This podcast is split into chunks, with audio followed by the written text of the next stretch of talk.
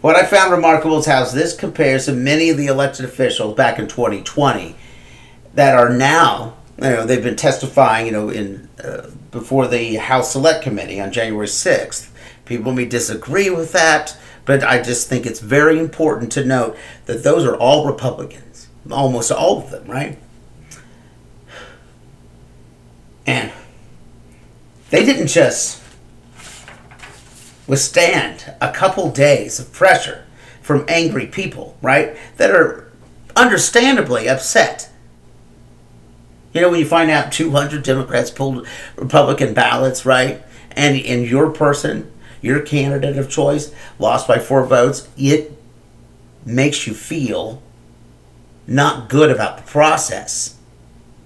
And that should be understandable by everybody. You know, we have the president of the United States calling them up and attempting to steal an election. That's what he was doing. President Trump was calling these elected officials and applying pressure. And I tell you, that's exactly what was done to me with regards to this story. Because people with power and influence, you know what they try to do? They try to use it, usually for themselves. So, they, you know, the, all those Republicans, right, that testified, they supported Trump even. Yet, and yet they had taken their oaths with the weight that they're supposed to be taken. We cannot put, I'm not putting my politics and the way I feel about anything ahead of any anything. Because let me tell you, I've ran as a Democratic candidate. Georgia's a Democratic candidate. I like her, right? This is not what I want to do, but this is the right thing. They are a testament to American strength and fairness, and they are. And you know what? They've all suffered. It's not easy to withstand the mob. Now we won't have a 21 year veteran heading up Moultrie County's elections in November. We're going to have Pam. Well, we actually ended up having Rita Floyd uh, come in to do it because, well, Pam's got to run her campaign as county treasurer while working. You uh, know, with people in our community that have no moral or ethical problem with misleading and manipulating people in order to achieve whatever agenda their whims today may dictate. I am not confident that this crucial office will be able to withstand the pressures of the remainder of this year. And that's why somebody quitting like this, in this position, right, with that much experience, doing it two, three months, four months before an election, that is an egregious act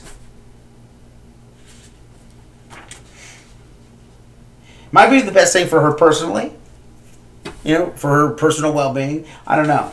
Decisions made in a crisis and haste tend to not be our best. I even urge folks outside of the county to reach out to the office weeks before all of this happened. I really thought, I, I just felt something, that there was a crisis going on. And I was right. And uh, apparently, though, the reason why she actually quit was maybe a deal she made with the Attorney General. Okay, so now we're going to divert a bit because this reminded me of some testimony I managed to get from somebody that you know worked with Georgia for not very long and but knew her for a very long time. And I do have permission to use this clip. I um think this is uh, powerful stuff. And um, here we go. As, as time went on, I could tell there was conflict between them, not necessarily Stephanie towards Georgia, but Georgia towards Stephanie. I was always told to keep what was said in this office inside of this office. And oh, yeah. Obviously, I didn't feel comfortable with that because, you know, it's a taxpayer office. Um, I respected it as much as I could, but, you know, I felt at freedom to say what I've heard because it's an office that is a taxpayer office, and I feel like it should be public knowledge because you know they're paying our paychecks. Okay. And then here is another clip that I think is important. This shows actually Georgia protecting this person. Um, people were going to the wrong precincts, machines were shutting down, that kind of stuff. I wasn't a part of that. I only found out after the election when Stephanie was speaking to me about it. Um, so Stephanie obviously was kind of suspicious. Um, we, I was kind of suspicious because I, I think it was a week after the election, and that's when Georgia was like, protective mother instincts are kicking in. I don't want you in the middle of it, so I'm gonna just sit, you just stay in staff's So she- office.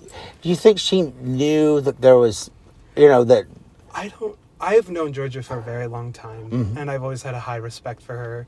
But I will admit that there are little things that just seemed a little uncomfortable, kind of sketchy. Um, I don't. She was very. She was a very secretive person with Pam in the office and stuff like that.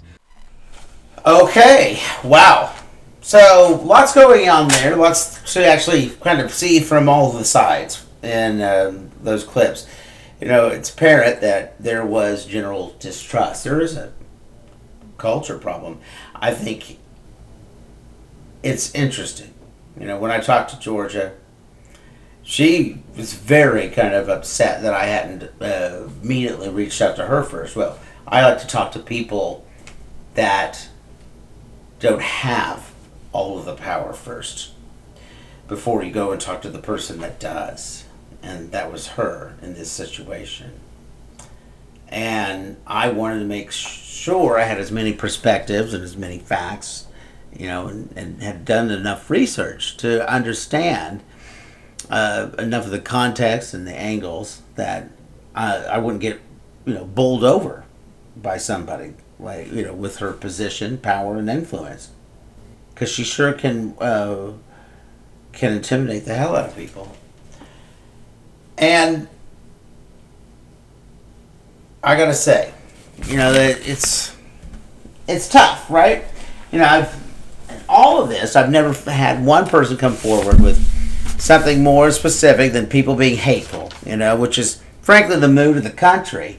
I mean, everybody's pissed about inflation, about something, right? Gas, price of gas. Just ask people to be specific about what was being done.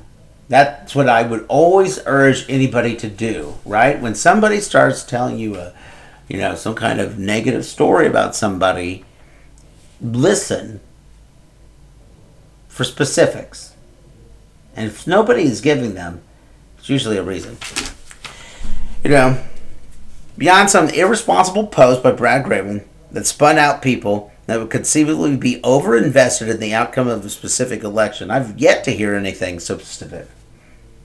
It seems that this is more about personality differences, magnified by the political divisions we have all been enduring, coupled with a few heated exchanges by people who should know how to better resolve conflicts amongst themselves. And this is what's mind boggling. So there was a uh, conference in the spring for you know county officials in in, the, in Illinois here.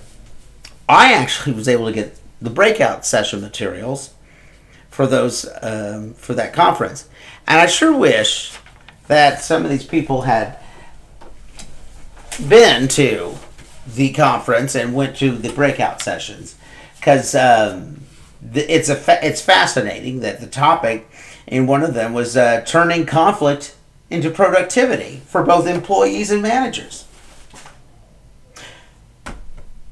So, this is obviously something that is not just about what's happening here in Moultrie County. It is very easy to say it's all about you, right? It's all about uh, some, you know, personal, you know, beef that people have with somebody, unless it could just be people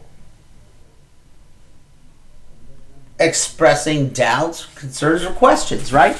And it is the job of these people in those courthouses, right? Those public jobs paid by taxpayers to answer those questions as best as they can. You know, nobody expects them to be perfect. You know? you know the uh, these FOIA requests, right? Those are the right of any person, organization, or elected official to make of public offices for the sake of transparency. I cannot cannot say how important these laws are. The defensiveness and extreme emotions of people who serve the public when responding to these requests doesn't serve those public servants nor the public. It's their job to answer those requests, not act as if it's an imposition. Yes, it might be easier to just walk across the hallway and ask for the document you need. However, it seems as if these personality and political differences have been exacerbated by external forces. But you know what? I found an instance where the county clerk's office did not respond to you know those that walk across the hall request for months and taxpayers in moultrie county almost were on the hook for $300000 out of the budget as a direct result and that kind of you know um, inefficiency and you know unresolved conflict is should be resolved, right? You know, it's this uh, extreme defensiveness coupled with above reproach mentality that, in my opinion, has led to the disintegration of trust.